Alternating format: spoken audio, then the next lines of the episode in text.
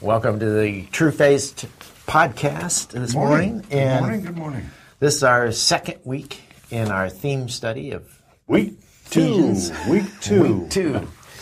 Um, last week, we uh, introduced this. Bill, you want to kind of recap what we Yeah. were talking about in Ephesians and why we're doing this?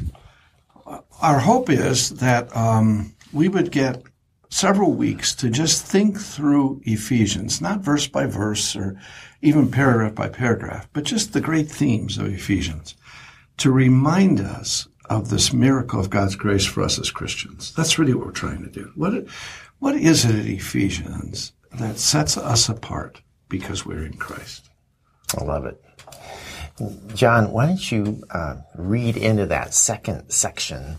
Where did we stop last We- time? Four? We, Verse three If you'd with. start at three and go to maybe 14, that'd probably be it. Blessed be the God and Father of our Lord Jesus Christ, who has blessed us with every spiritual blessing in the heavenly places in Christ, just as he chose us in him before the foundation of the world, that we would be holy and blameless before him. In love, he predestined us to adoption as sons through Jesus Christ to himself, according to the kind intention of his will, to the praise of the glory of his grace, which he freely bestowed on us in the beloved.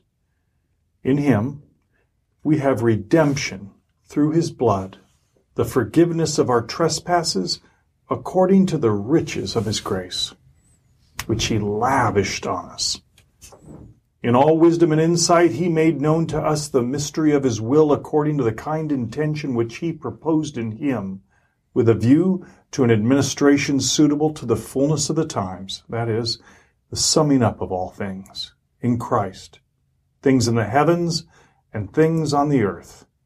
In him also we have obtained an inheritance, having been predestined according to his pur- purpose, who works all things after the counsel of, of his will, to the end that we, who were the first to hope in Christ, would be to the praise of his glory.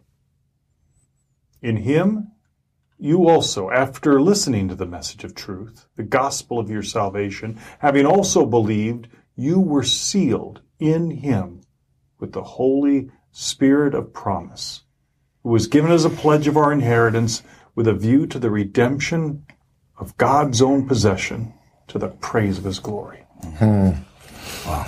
That's a beautiful set of verses. Uh, phenomenal. And knowing Paul, I haven't checked it lately, but in the Greek, this is probably all one sentence. Yes, yes, yes. Longest sentence, Exactly. except Sam Hill. I think Sam Hill, like, on occasion, will. Or, I've been guilty of Yeah, oh, oh, oh! Don't get me started on mine. Ah, Yeah, and Paul was not at all embarrassed about that No. fact. He just kept on going.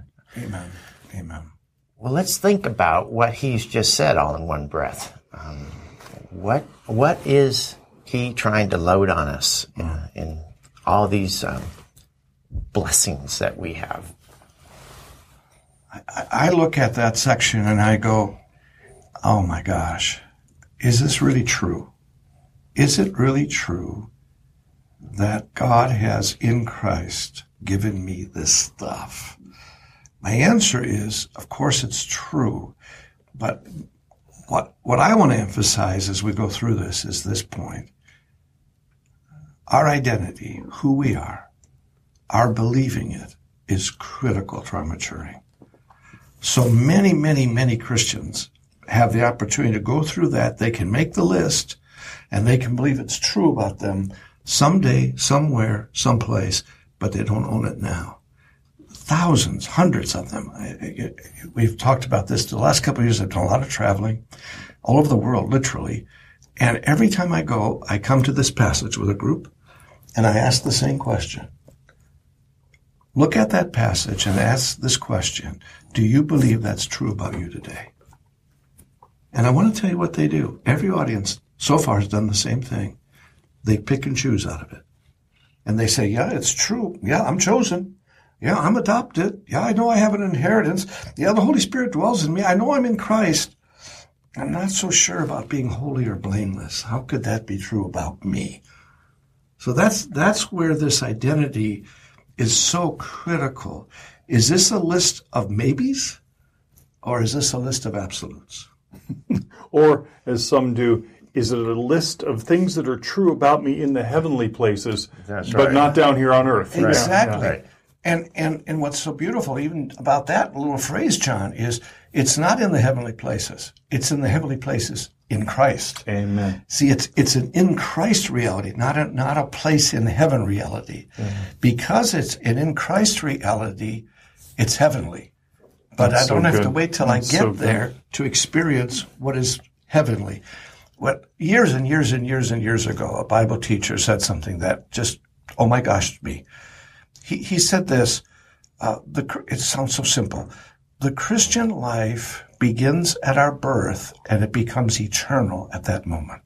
Hmm. And that we have an eternal life that doesn't begin when I die. Mm-hmm. It begins when I'm born mm-hmm. again. Mm-hmm. And so I'm in the heavenlies in Christ the moment I'm a believer. Hmm. That's it. I was trying to figure out that same kind of weird. Okay, God, so I'm here on earth. I have these fears. I have these realities. I have the reality that if I make certain choices, certain things might happen. You, you don't keep me from all harm. And then somebody was, well, we were in a big group and we were talking about a lot of things, but I was going through this thought process of, God, do I believe that I am alive in you eternally now, regardless of what happens to my body? Okay, maybe I believe that, but do I care about that? Amen. How how important is to to my body to me? Well, really important to the point of me almost not caring about heaven. Well, that's a disconnect of what I am, who he says I am. Amen. And where you are. That's right. and not only just who I am, but but where you are. I think it, as as I go through this with people, that holy blameless thing gets them all confused because of this reality. They, as a Christian, know that they became a believer not because they had the right perspective of themselves. It's because they had the right perspective of who God says they are, a sinner in need of a savior. That's, that's their reality, and they know that. But when we become Christians, many Christians get trapped in this reality. My experience dictates my theology, rather than my theology being the foundation from which I live and creating out of that an experience. What I just said may sound backwards, but it's not. It's a, it's a really foundational thing because for many Christians, for somebody to say that they are holy, they go, no, no, I can't be. My experience tells me I'm not. Right. Right. Yeah.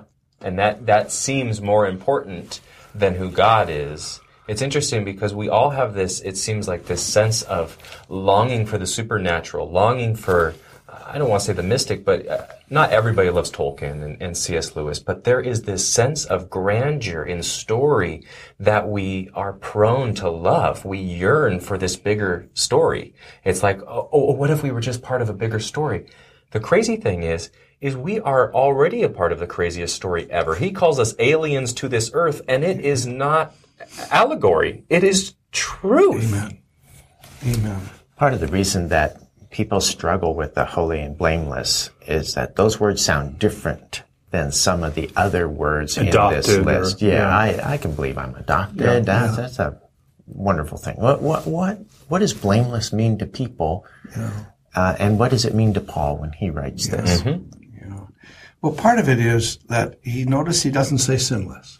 And I think that that's a really important distinction. Yes. I, I think blameless here has actually t- could have two applications. One is there can now, because I am in Christ, be no charges against me. I, I'm blameless. You, you, because of what he did. But it can also have a very practical reality. Um, as we get further into Ephesians, we'll talk about these miracles of the gifts of God's grace, repentance, forgiveness.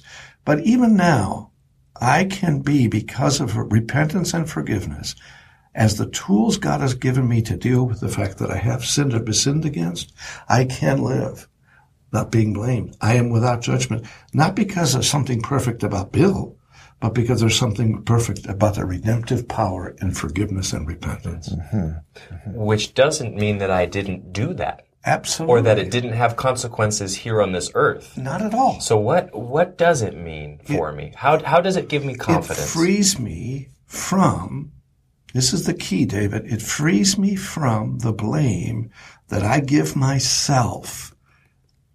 It frees me from that so my shame doesn't have to get reignited. Well, but but on the other hand, beyond that, because that's true, I am free now to own in front of you Amen. what I've done and to give recompense and to make amends Amen. and to because I'm not defined now by that blame. I, I know how God sees me. Nothing changes. So I'm free to admit I wronged you. Uh, This was about me. So and it doesn't make me any less blameless, but I did do that wrong. so when you're blameless, you're free to own the sin that you've done so you can love others. Amen.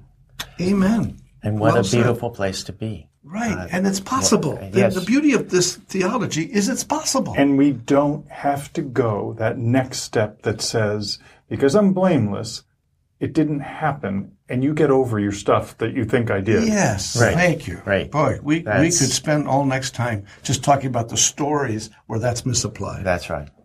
And we will see you next time. Amen. Thank you, guys.